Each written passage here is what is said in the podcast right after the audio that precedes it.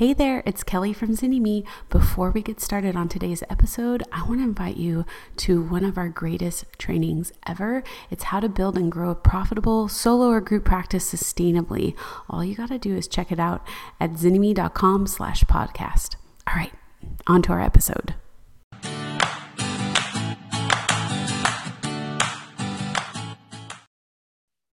Welcome to Starting a Counseling Practice podcast where we share success stories of therapists all around the world who are creating practices and going beyond the couch. And today we have an amazing Beyond the Couch story to share with you with the wonderful Laura Reagan. We have our um, two coaches from Zynnyme. I'm Miranda Palmer. And I'm Kelly Higdon. It's not often that we're together. Correct. But I'm excited to be together for this one. Laura, you were on our podcast years ago, back when you had your solo practice, and a lot has happened since then. So we were joking about how this is the evolution beyond the couch for Laura Reagan, and we're going to share her story. So thanks for being here, Laura. Oh, thank you so much for having me. It's so it's so cool because you know I was on your podcast before as a boot camp, you know, alumni or alumnus, and um, so much of what I've learned as a business owner and um, how you can expand beyond just client work has yeah. been from y'all. So thanks. Thank you. And you you you've done amazing things. So you have, even since the last time we met, went from solo to group practice. You have a successful podcast and then you also have this trauma therapy network, this membership for trauma therapists.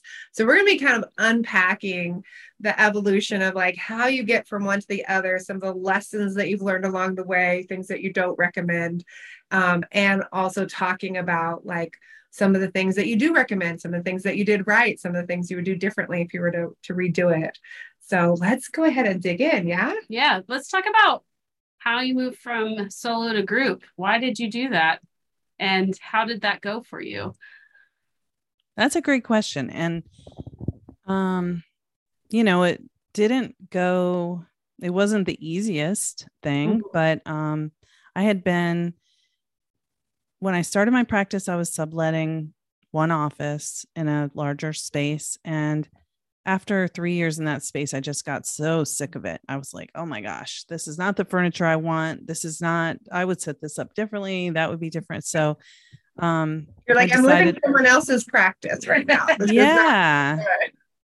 And I think I probably, one thing I would do differently right there is I probably would have moved into my own space sooner, but I think I was too afraid that it sure. would be like a big responsibility that I couldn't handle or something.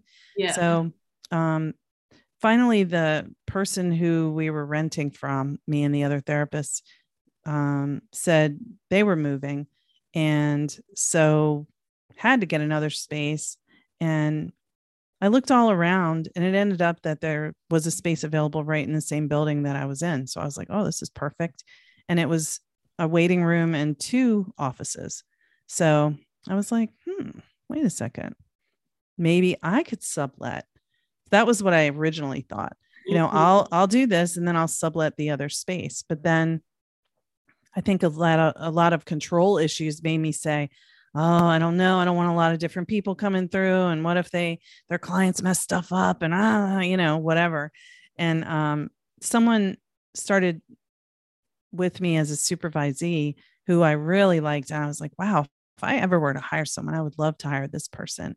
And um, that's who became my first employee. So I, um, we just hit it off so well. And I had that other office space. So she just, I was full. She started taking the overflow clients that I had. And, um, you know, she was a new clinician, provisionally licensed. And when she so she was kind of learning and growing and honing what she wanted to do and and what she really loved the most uh, so she started working with kids and adults but then she was like you know i think the adults are more my thing and so then i brought on someone else who i had worked with before who loved working with kids and so before you know it, I had two employees. Um, yeah. So I think one of the things about that was like the contractor versus W 2 question. Yeah. I thought I'm going to do contractors. That'll be the easiest thing. You Mm-hmm. know, no sweat, no fuss. I don't have to figure out payroll taxes and stuff like that. And that was it. I was just afraid of payroll taxes, basically. Um, when all I needed to do was just get a payroll service and Yeah, it was easy. Or something like that. It's Yeah.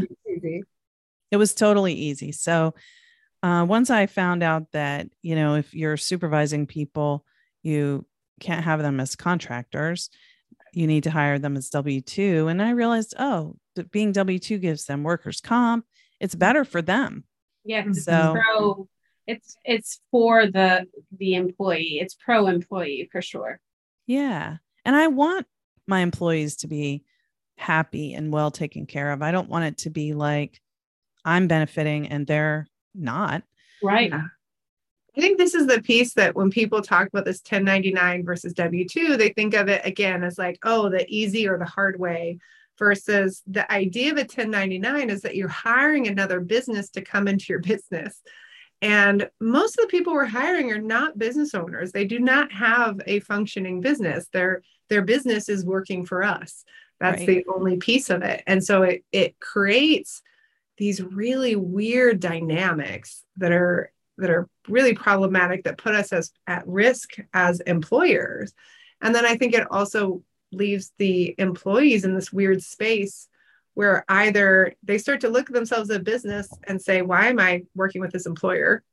Or alternatively, they're thinking themselves as an employee, but they're not being treated that, or they are being treated that way. Like it's, it just gets so funky and messy so quickly. And because they aren't businesses, they don't fully understand really actually the tax implications on their end. And Mhm. they're usually at a disadvantage, and no one wants to build a business off of the oppression of other people. I don't want any of our clients to want that. I don't think you want No. that. And so I love though that just acknowledging like I don't understand this. So I was trying to avoid it when it really was a simple, if you just lean in, there are tools and support to help with it. Yeah, I think especially as a as a business schooler, right? Because you know you can go in and we have the trainings on the 1099 versus W2 and how to set up payroll and all that kind of stuff. And so it gives a resource. But I think that a lot of times in Facebook groups, a lot of times in other places,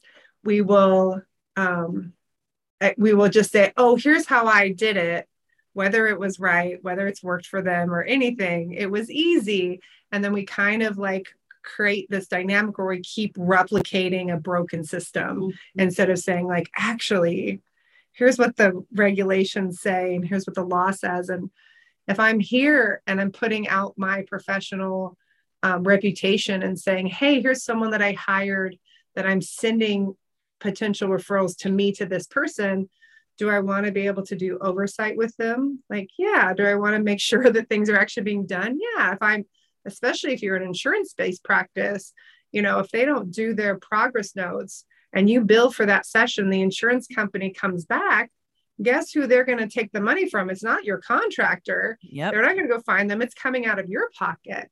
So to really see this not just as like a, oh, hey, this is a side gig.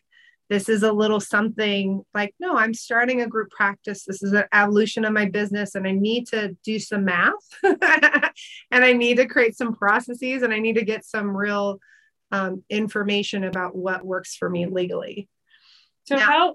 Oh, go ahead. I was going to say, so tell me about the transitions. We talked about you've been still like seeing a caseload even today with a group practice. What does your group practice look like today, and what's your role in it, and how is that shifting? Well, that's a great question. So, um, and this is a don't do what I did part of the story. But um currently I have four staff. So it's never been a huge practice, but it's private pay, specialized practice focusing in relational trauma and grief. And um I've always been the one who had the most clients. You know, I had like say 20 clients when I said I was full and brought them on and I kept 20 clients. So this is what not to do. There was a point in I think it was in 2016 was when um, I added my first two associates. Um, and then there was a point in 2019 where I also brought in two interns. So we had the four staff, me, and two interns. By then, we had moved into a larger space, still in the same building.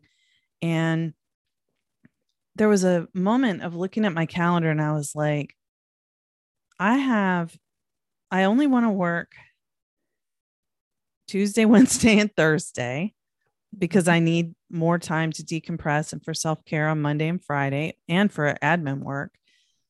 And I've got seven people. I guess I had five employees at the time, five employees and the two uh, interns. So I was like, I have seven people that I'm responsible for.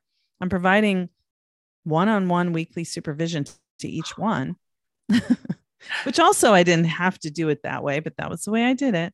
Mm-hmm. Um, and so that's seven hours that I needed in my schedule to be available for that.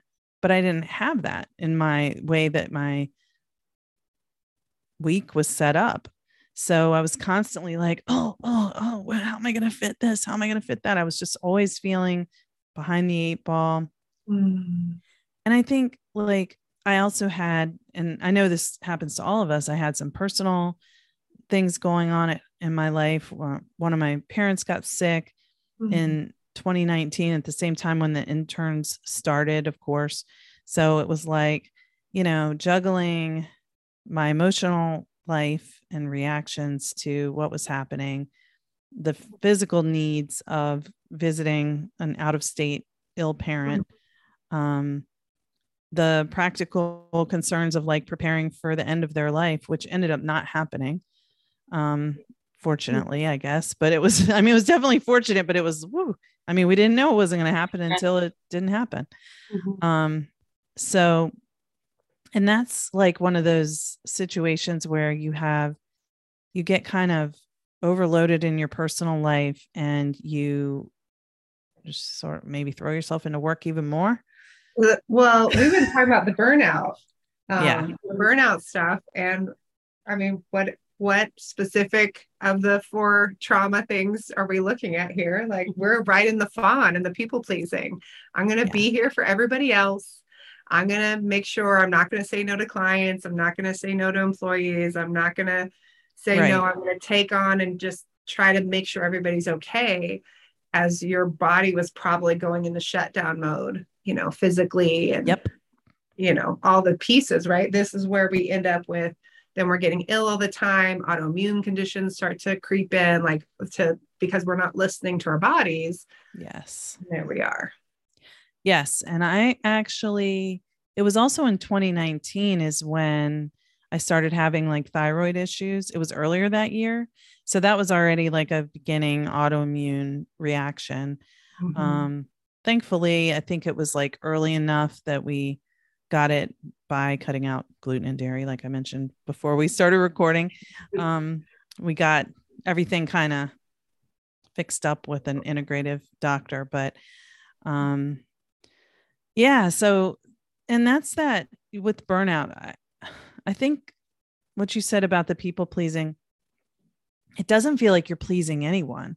It more feels like I have to do this. I'm falling short in every area you know that's how it shows up for me. It's like i'm not doing enough i should be doing more. I'm not doing enough i should be doing more. And just like i can't take a day off. No i can't cancel that. No i can't. You know i just remember sometimes my therapist being like it would be okay if you canceled your sessions today if you're not up to it. And i'm like i can't. And it's like that's that's exactly why you need to. If you feel like you can't that's exactly why you need to. And i'm like all right i did it but you know we don't put our own mental health first. I mean we all know that. But mm-hmm. um or we tend to not yeah. but we can and we should. Yeah. And we must. Yes and so now what is the practice you're deciding to make some changes in your group practice now? Yes. So now I'm down to like 15 clients a week. And um but I Mm-hmm. I know. I had a um a real moment of clarity in February when my other parent had a very serious health issue and I was like I can't I can't do this. I cannot do a weekly caseload as much as I love my work with my clients and that's it's so hard to let it go but um I think the clarity I got was I have to and feel free to interpret this through the lens of trauma but it was like I have to stop thinking that I'm waiting for like an outside factor to make me Mhm.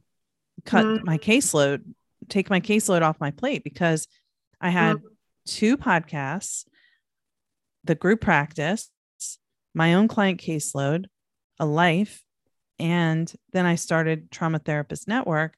And it's like, Laura, you, you know, there are literally aren't enough hours in the day. And so your health is going to go. It's like, am I going to let let this happen to me, or am I going to say, I have to make a choice, even though I don't have to stop taking clients, working with clients now because I'm not terminally ill. But Mhm. Why do we have to wait for external forces to force our hands exactly. instead of giving ourselves what we need from the get go? Yeah. Yeah, it's that disempowerment and external locus of control. Like, and when you get to that really overwhelmed place, that's, you know, for me, again, that's how I can start to operate. So I was like, it was, it was really a weird shift for me to say, I am stopping my work with clients, not because I want to, not because I have to, but because I know it's the right thing to do at this time. I can Mhm. return to it later when the Mhm. timing is right if that happens but um you know there's such a loss of identity i mean i love being a therapist it's such an important part of who i am and how i see myself when I when I moved to Seattle, it was and and I moved for my my former spouse's work, and we already had Zynnyme um, going. And as a trauma therapist, I felt like this ethical place of like I don't know how long I'm going to be in Washington State or in Seattle, and like I do long term work with clients. Like, is this ethical for me to start a practice while I'm here? But it was also so I knew that I was making a decision that made the most sense for my family and for my clients and the kind of work that I did. And I don't, you know, again, just for me, I didn't like doing trauma work virtually at that point. Like it did not feel good to me. And it felt like such almost like a shame for a long time of what are people going to think like i'm a trauma therapist i talk about being a trauma therapist like this is what i do i've trained people and supervised people and all these kinds of right and people are no longer going to respect me or see me or they're going to see that i sold out or all these things. And it took me literally years to finally like own and to see that the work that i'm doing today i'm still a trauma therapist. I just do it in this weird little lens and this back doorway with therapists where i help them work through the trauma in this totally different non-psychotherapeutic way but it has the outcome that i probably couldn't even get if i was doing weekly sessions with them because i'm changing the system that plays into the trauma from their mm-hmm. past right? So i'm shifting it and giving them a healthy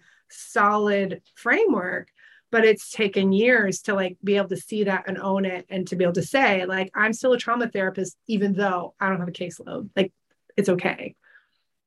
I know. As a trauma therapist myself i and here i am in boston for this trauma trauma conference i i'm like janina fisher is like somebody who I look up to so much as a therapist, and she doesn't have a current caseload. Does that mean she's not a, a trauma therapist? Heck no, she's amazing. So I'm no Janina Fisher, and I'm not trying to say I am, but I I was like, Janina Fisher's still a trauma therapist, so I could still be a trauma therapist too.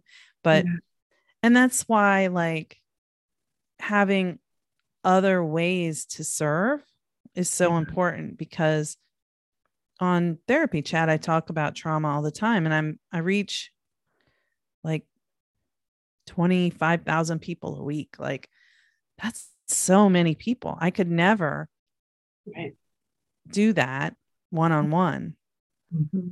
And with Trauma Therapist Network, it's helping clients and therapists. And that feels really good and important, you know, because we all need, especially now, we all need as much support as we can get.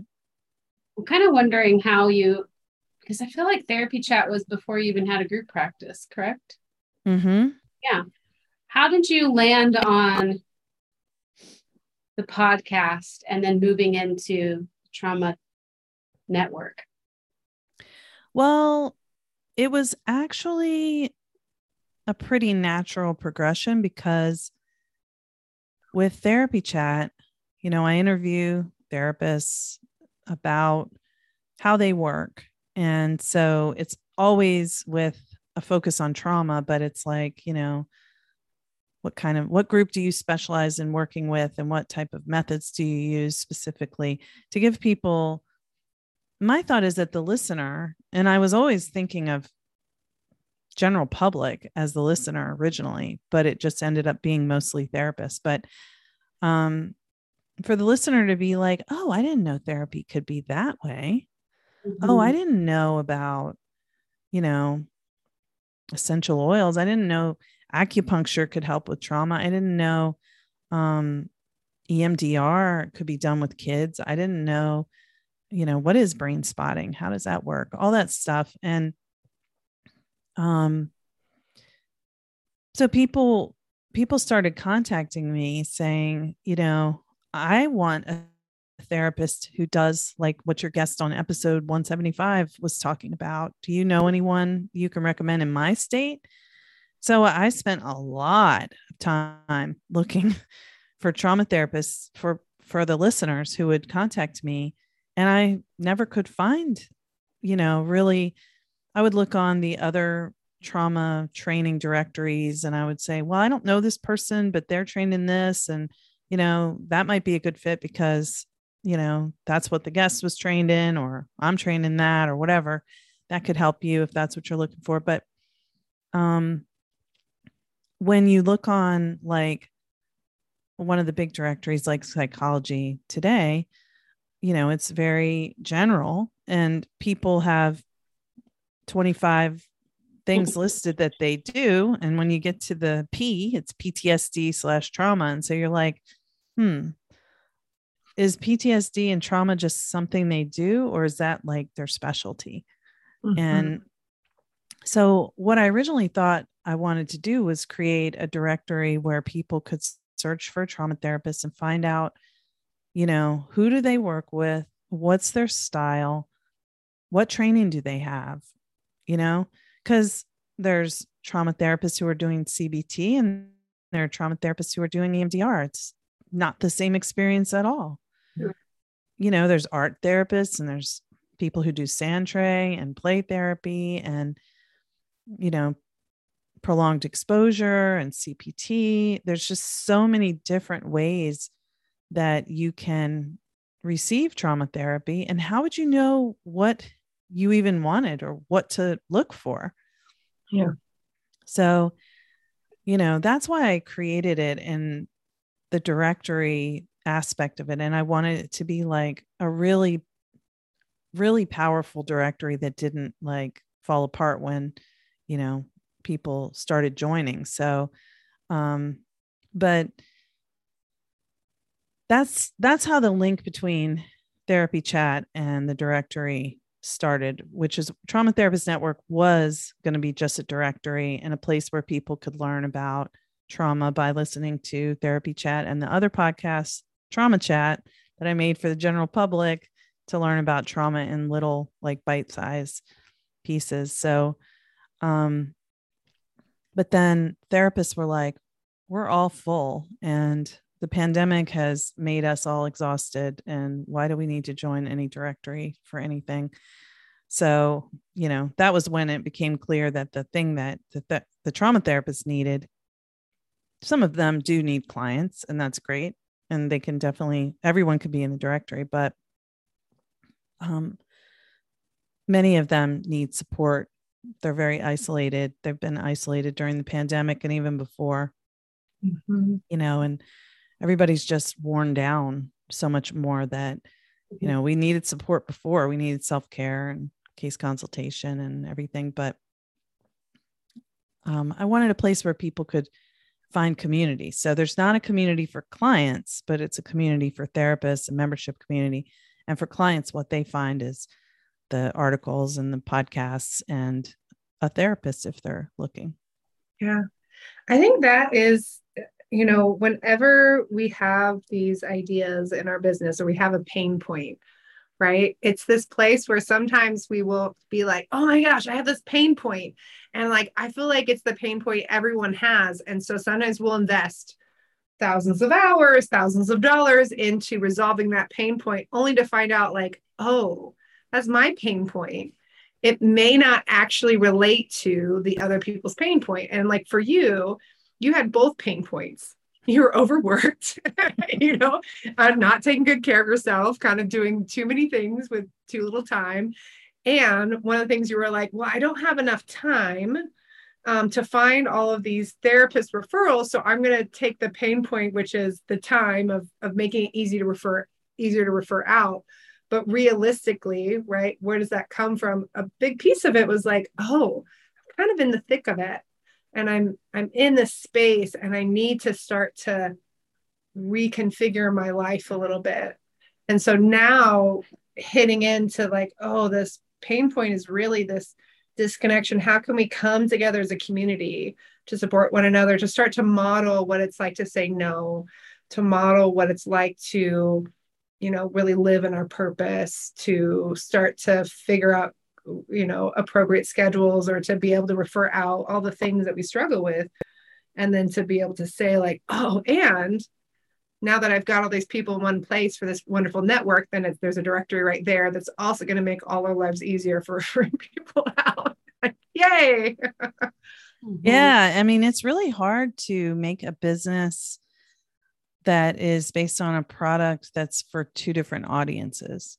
Mm, You know, like I wanted clients or anybody who is not considering therapy, even just who wants to understand trauma and understand how it affects them, to be able to learn and, you know, just become feel more empowered by, oh, I'm not messed up. This isn't weird. I, it's because of this that I've been through that I feel this way and it can get better. Um, but yeah, it's, it's hard to so another not necessarily a don't but just something to be aware of is that you know when you have two very different audiences that you're trying to market to it's challenging. But Mhm. in a weird way that's how therapy chat is is that it's both. So there's a lot of therapists and there's a lot of non-therapists. So it does fit together really well. I think too, it's an example of how growth in business is usually leveraged off of the current success, right? And the current, you follow, you follow where the path of least resistance in some ways. Like sometimes I see people wanting to start a podcast and totally pivot, or they want to do a directory or a course, but it kind of pivots. And Mhm. our argument is always, why not go with what you're already doing and build off of that because it's already hard enough. Can you speak a little bit to the whole passive income behind the couch reality, like beyond the couch reality of like, I think when people hear this, oh, I'll do a podcast, oh, I'll start a directory or a course or a membership. Like, what's been your experience of this passivity? yeah Having basically multiple businesses. Right. So again, another thing not to do is, but I'll give myself a little compassion with this too. But I mean, I was, I had all those things I was doing, and I had a years ago another moment of clarity where I was like, I have four jobs. No wonder I'm so stressed out. Four businesses. What? Mhm. Mhm. um but um it's not passive it takes a lot of work but it's also like the fact that I had those four things is why I'm able to now do what I'm doing to make this shift. Yeah. So, in a way, where I'm shifting is a culmination of all this hard work that I've been doing.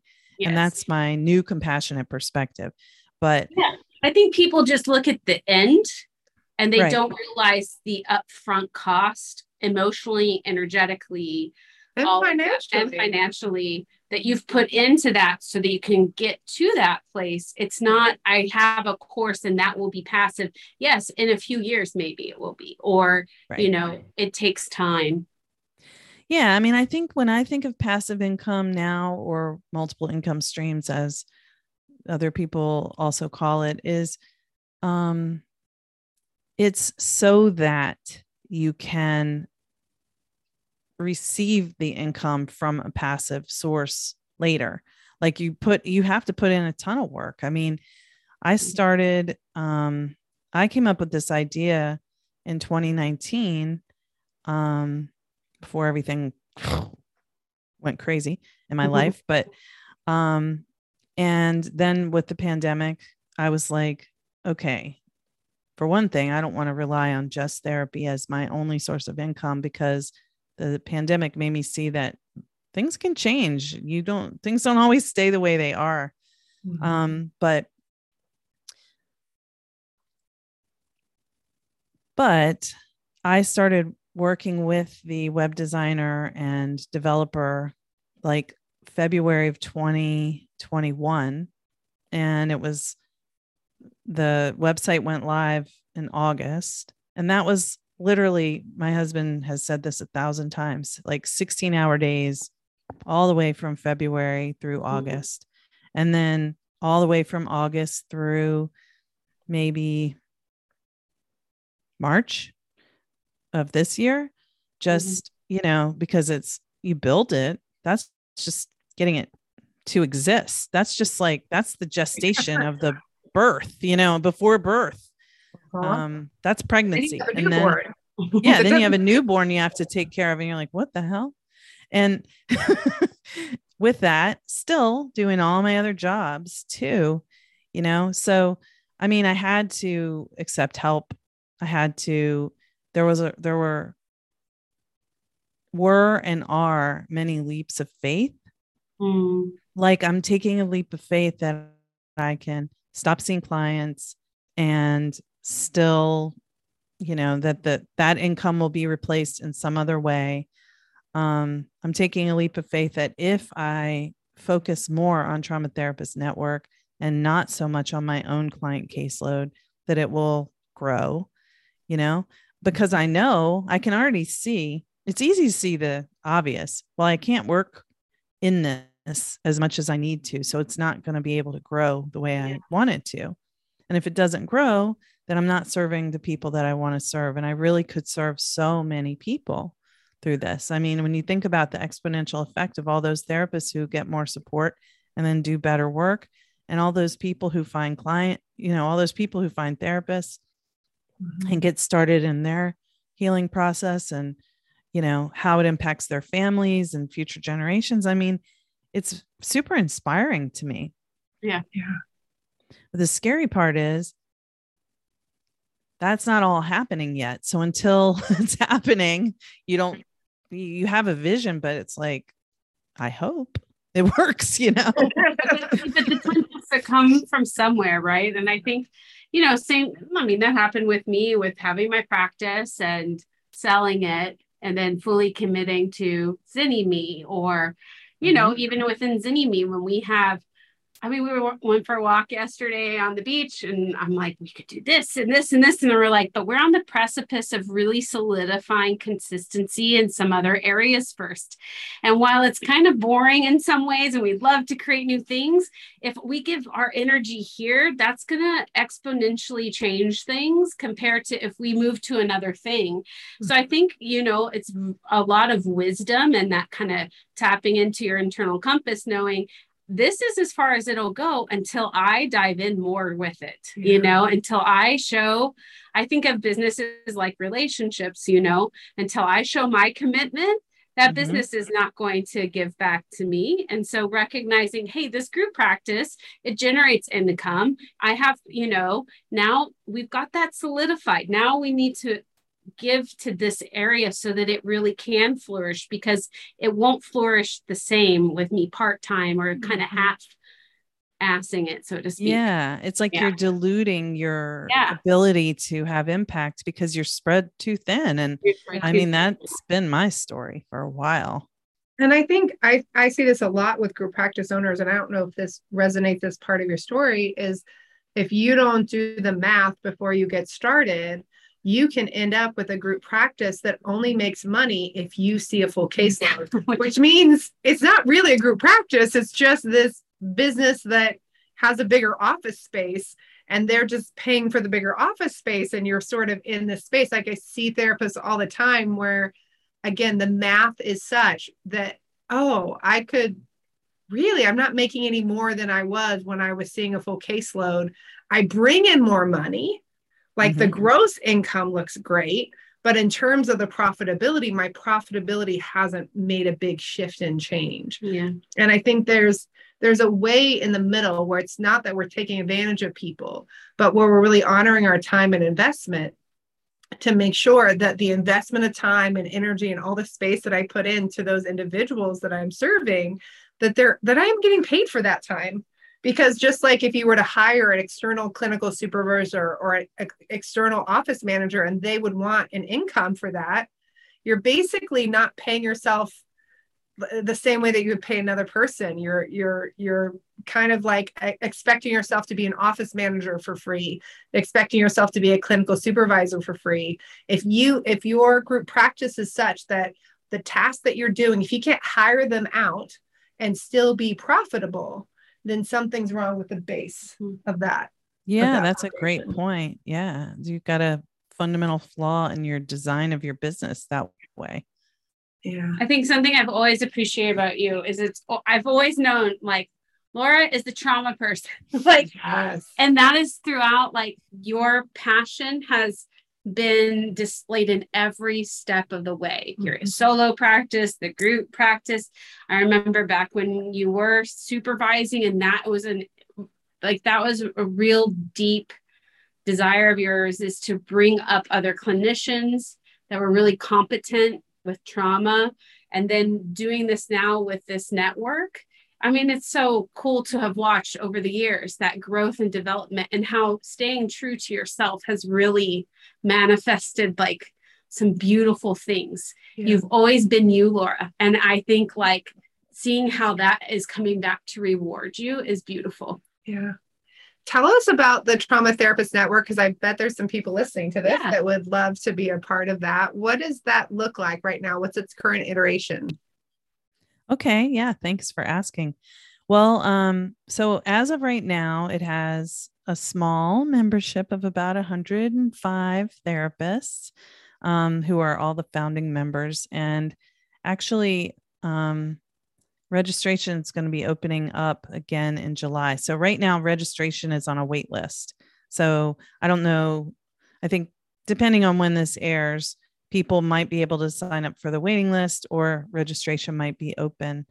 But um as of now, and it might get more what is offered when when registration reopens, but uh, as of now, we have four weekly calls a month that um, there's an hour long self care call, and it's usually very experiential. So I always invite members to, excuse me, to share experiential practices that they use for self care. So we do a lot of like energy work and movement and breath and um, guided meditations and different things like that, um, expressive arts. But then we have, so that's a an hour. All the calls are an hour, but sometimes we have extended ones.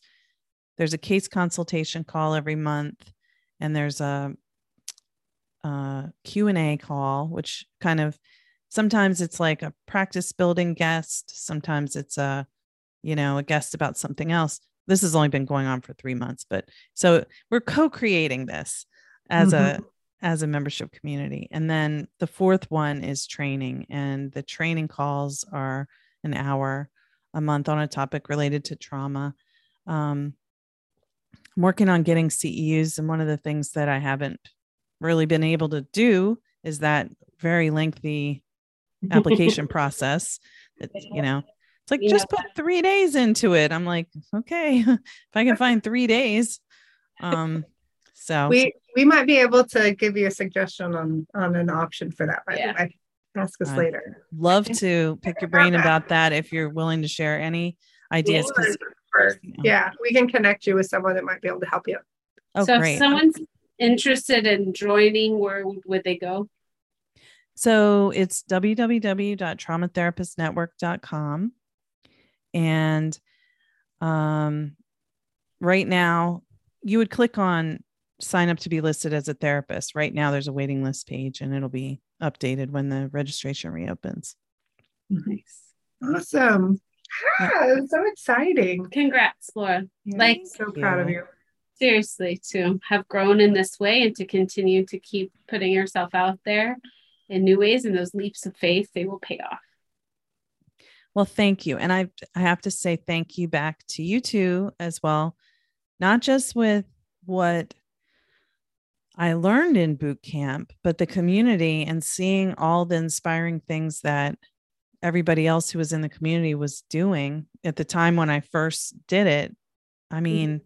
I was like, I didn't know you could do that, you know, about so many different things people were doing. So um that's where community really, you know, it's like they say the whole is more than the sum of its parts, is like what we are as a community is greater than any individual can be. And so that was definitely has been true for me with boot camp and the community that y'all have created.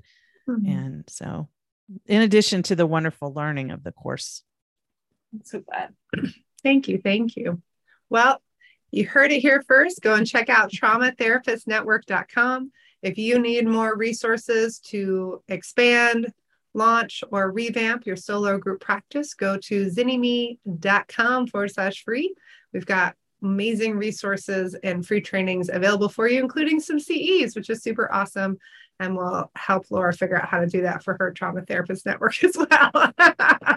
Until next time, y'all, this is Miranda. This is Kelly. Bye. I hope you loved today's episode. If you're a therapist who's tired of those long hours, low pay, and constantly battling burnout, don't forget our free video training designed just for you on how to build and grow a sustainable, profitable solo or group practice. Head over to zynnyme.com slash podcast to check it out today. Until next time.